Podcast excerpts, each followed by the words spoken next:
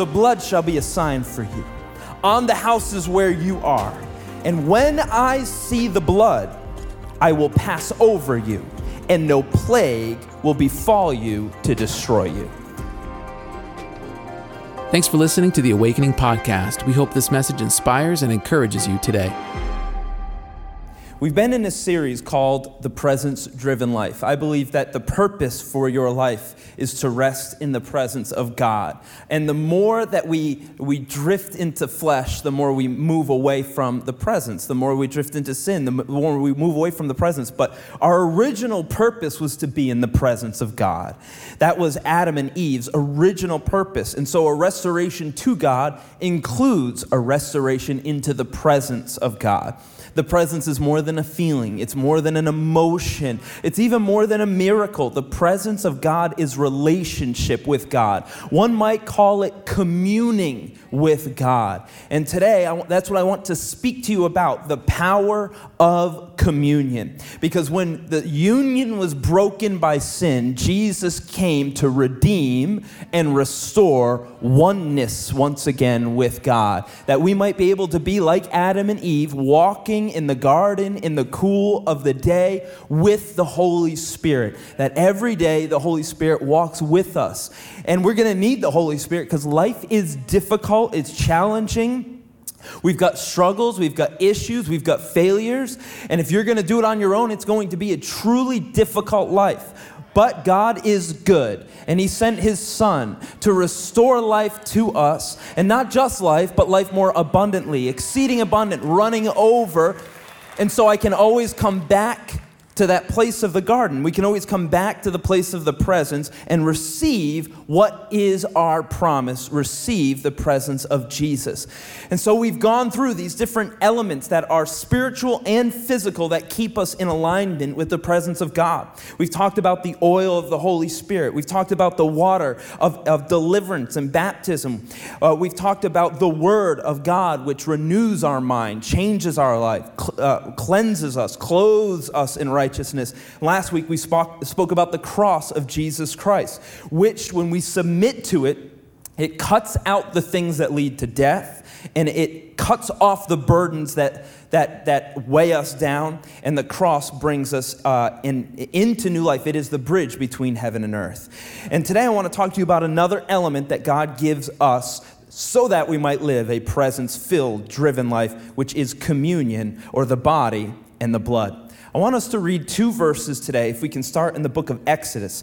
Exodus um, chapter 12, we're going to read two verses in the book of Exodus, and then we're going to read a couple verses in the book of Matthew. If you're turning your Bibles, why don't you turn to Matthew?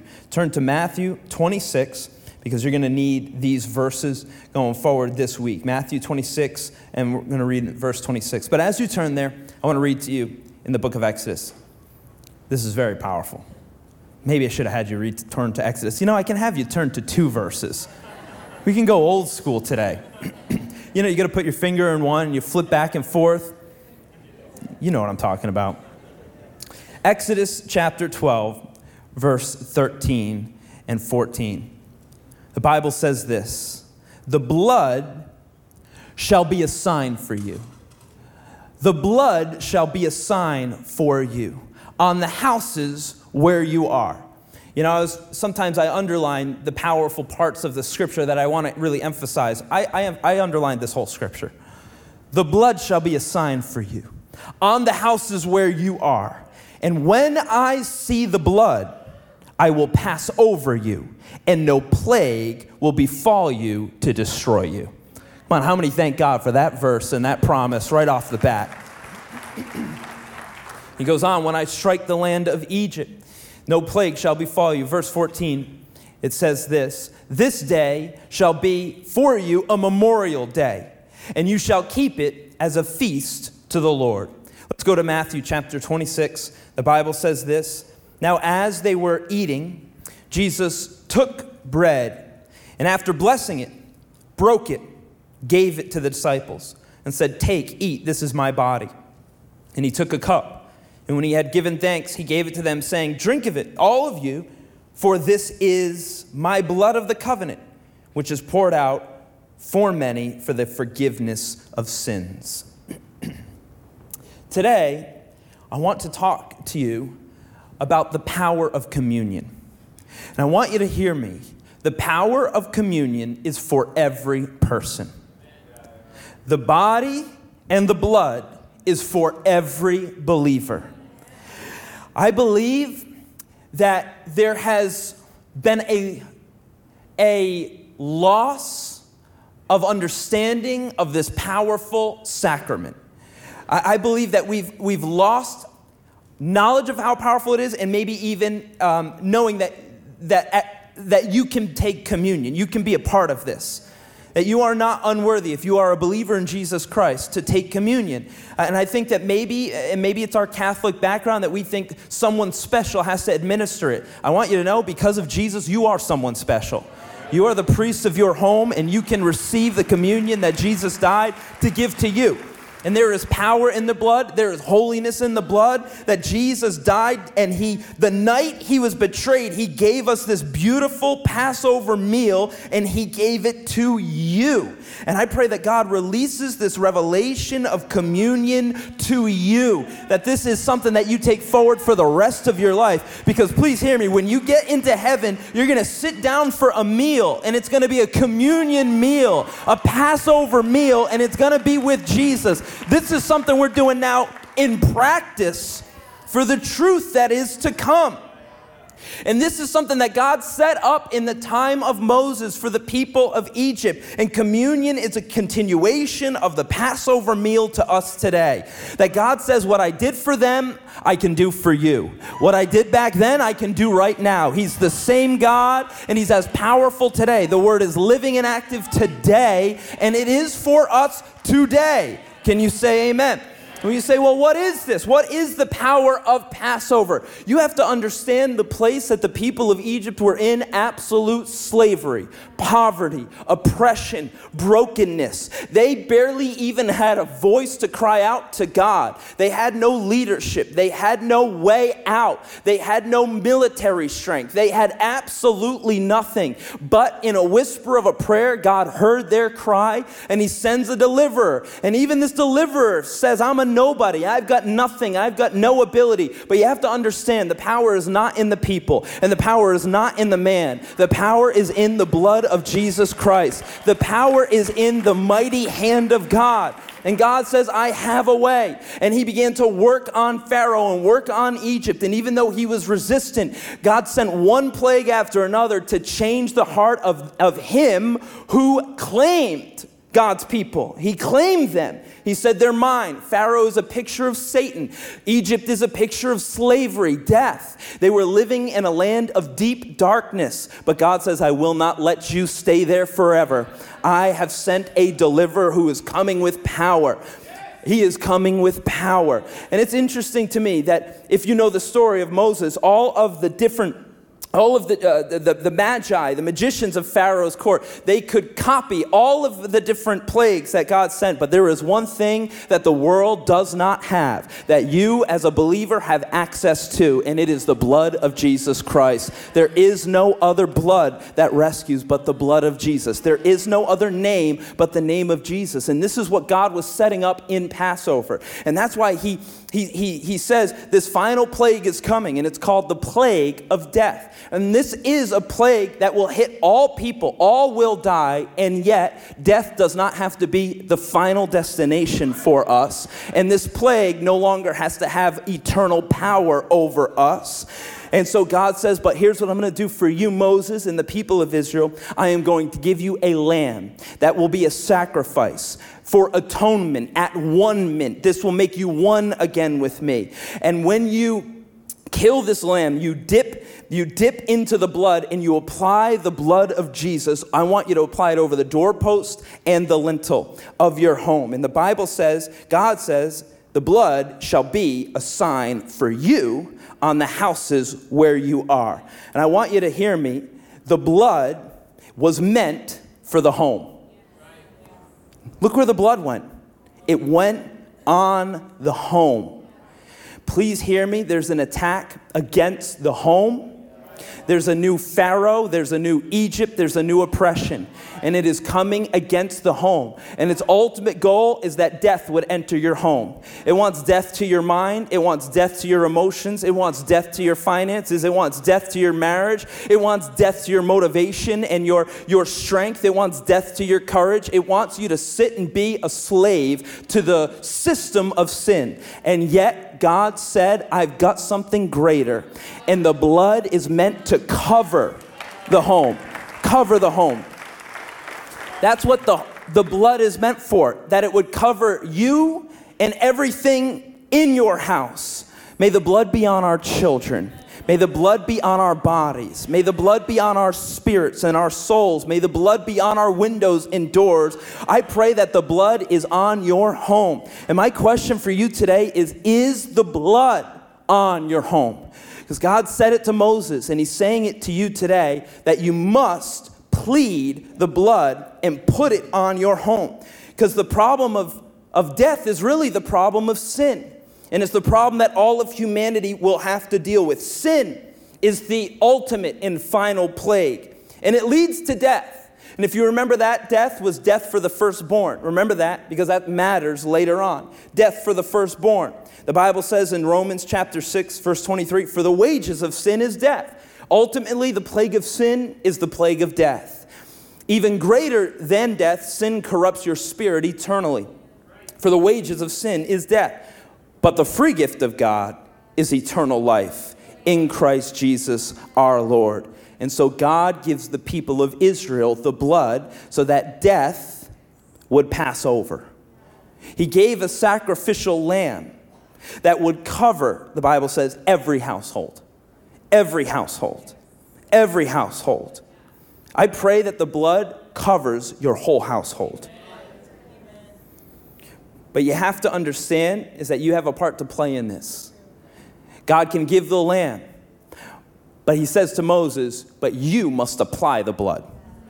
You must take the blood and you must put it on the doorpost, on the doorpost and on the lintel, on the beam that holds the house up. You must apply the blood. And the reality is, even though Jesus died on the cross as the perfect, spotless, sinless Lamb of God, that blood is available to you, but you have to claim it, you have to plead it, and you have to apply it over your life. First, receive it, and then you must apply it. The blood must be applied. And this is where we get that phrase I plead the blood of Jesus. I plead. What does that mean? It means I apply the blood of Jesus. I apply the blood of Jesus. I apply the blood of Jesus. I apply the blood of Jesus. I want you to know the blood never runs out. I apply the blood of Jesus. I want you to know the blood is never weak. I apply the blood of Jesus. I want you to know that the blood is good enough for any issue or problem that you have. And you say, well, I, well I'm still screwing up, or I'm still struggling with this, or I'm still a failure. Apply, apply, apply, apply. Plead the blood of Jesus over your body, over your mind, over your spirit, and over your home. I plead the blood of Jesus. And I believe that one of the reasons we don't know this is because maybe we don't know its origins. Maybe we think, well, God just died for me and that's it. And God did die for you, but now God says, now do something with my death apply the blood that I have freely given. In fact, I paid a high price for you to have. And make no mistake, the world will want to mock you for this. The reality is, they want to mock you because it's so powerful. Because it's so powerful. And, and, and, and I, I've even heard this voice don't say that, people will think it's weird. And the reality is, it's not normal. There is a bit of a supernatural element to it. And of course it is because God's involved. You want it to be human, get a human. If you want it to be godly, get God involved. Remember, I was listening once to, to sports radio back when I used to be a Patriots fan, and in the good days. And I remember one of the commentators on, on Boston Sports Radio was making fun of his mom, elderly mom, Catholic, and, and he was saying that she goes to this church where they plead the blood. Ooh, well, it's gross, it's weird, it's the blood. It was during COVID, and she was driving to church, and they couldn't go into church, so they gave communion to every person that drove to church. And, and this, this faithful old Catholic woman was praying for her son and pleading the blood over her life. And he said, It's weird. I don't get it. It's weird. And he mocked it. And, I, and I, I, enraged me. And I couldn't figure out why this made me so frustrated until as I was researching, preparing for the sermon, it made me frustrated because it was mocking the very thing that brings salvation. It was mocking the thing to diminish the value because it's so powerful more powerful than silver. It's more valuable than gold. It does not fade in time. And the world or, or the, the, the, voices of the enemy would try and say, Don't get into that. That's a little weird. That's a little odd. But I'm here to tell you it is the free gift of God unto salvation, and it is powerful. So step out in faith and say, I plead the blood of Jesus. This shouldn't be a one time declaration, it should be an everyday declaration. And if you notice, God said, put it over the doorpost and the lintels that it would cover the household. You need to plead the blood of Jesus over the entrance and over the occupants. I plead the blood so that no spirit that is not the Holy Spirit gains any access into my home. I plead the blood. I mean that even physically. I pray you plead the every night when I pray, I plead the blood of Jesus over my doors and over my windows. Plead the blood of Jesus over the entrance of your home. But even more importantly, plead it over the occupants of your home so that those within are saved. Over your children, over your grandchildren, over their minds and their bodies and their spirits plead the blood. Because you have to understand there are benefits to the blood of Jesus Christ. There are benefits to the blood. The first benefit we see is that when the blood is applied, death loses jurisdiction. Amen? Death loses jurisdiction. The Bible says that the angel of death passed over, it moved on. It did not enter. It did not encounter. It did not come in. It saw the blood as a sign that this house, this house is under the jurisdiction of life. Life in the home. Life in the home, which is the second benefit of the blood. We see that number two, that life is within the home. Life is within the home. If you could put that second benefit up. Life reigns within the home. So death passes over, and what's happening on the inside? Those that are within, they are alive. They are alive. The Bible says in Leviticus, life is in the blood. And we know that as a physical truth, but it really is a spiritual truth. That if you get the blood of Jesus on you and over you, covering you, that you get life on you. And I believe that this is an eternal promise for you, that you do not have to live under death. And this is, this is why, you know, I say on Sundays that, that God's word and the blood can cancel every curse, because curses do not have jurisdiction where the blood has been claimed. You need to claim the blood of Jesus. And I believe that life will reign in the home and bubble up in the home, living waters that will spring up out of you. You know, you can see people that have lived under unforgiveness, they begin to look like unforgiveness. You see people that lived bitter, they begin to look bitter. You can see people that, that have lived dirty, they begin to look dirty. And, and I mean that in a spiritual sense. You can see people that have, have lived angry, they begin to look angry because there's a certain jurisdiction that they have allowed over their mind and their heart that eventually comes over their body. And if you walked into that home, there is a jurisdiction of that spirit in the home. But I'm here to tell you there is a different authority over your home than over any other home. And maybe it's a different authority than the home you grew up in.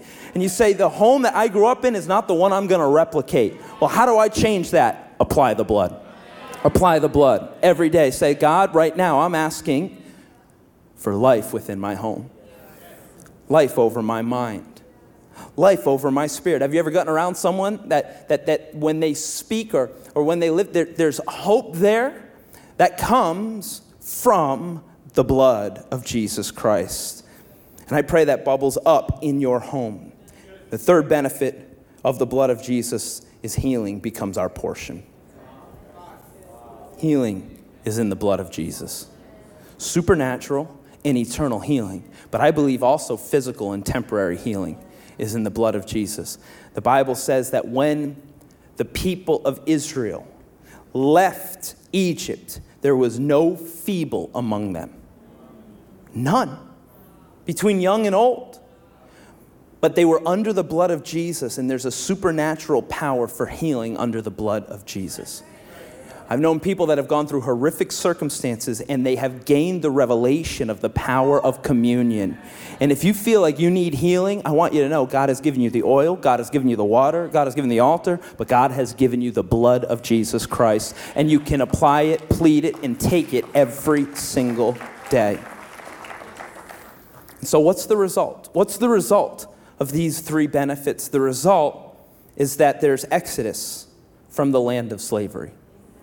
There's exodus from the land of slavery. I'm not saying that you don't take some of Egypt with you, but there's a difference between struggling with Egypt and living in Egypt. There's a difference between struggling with sin and living under sin.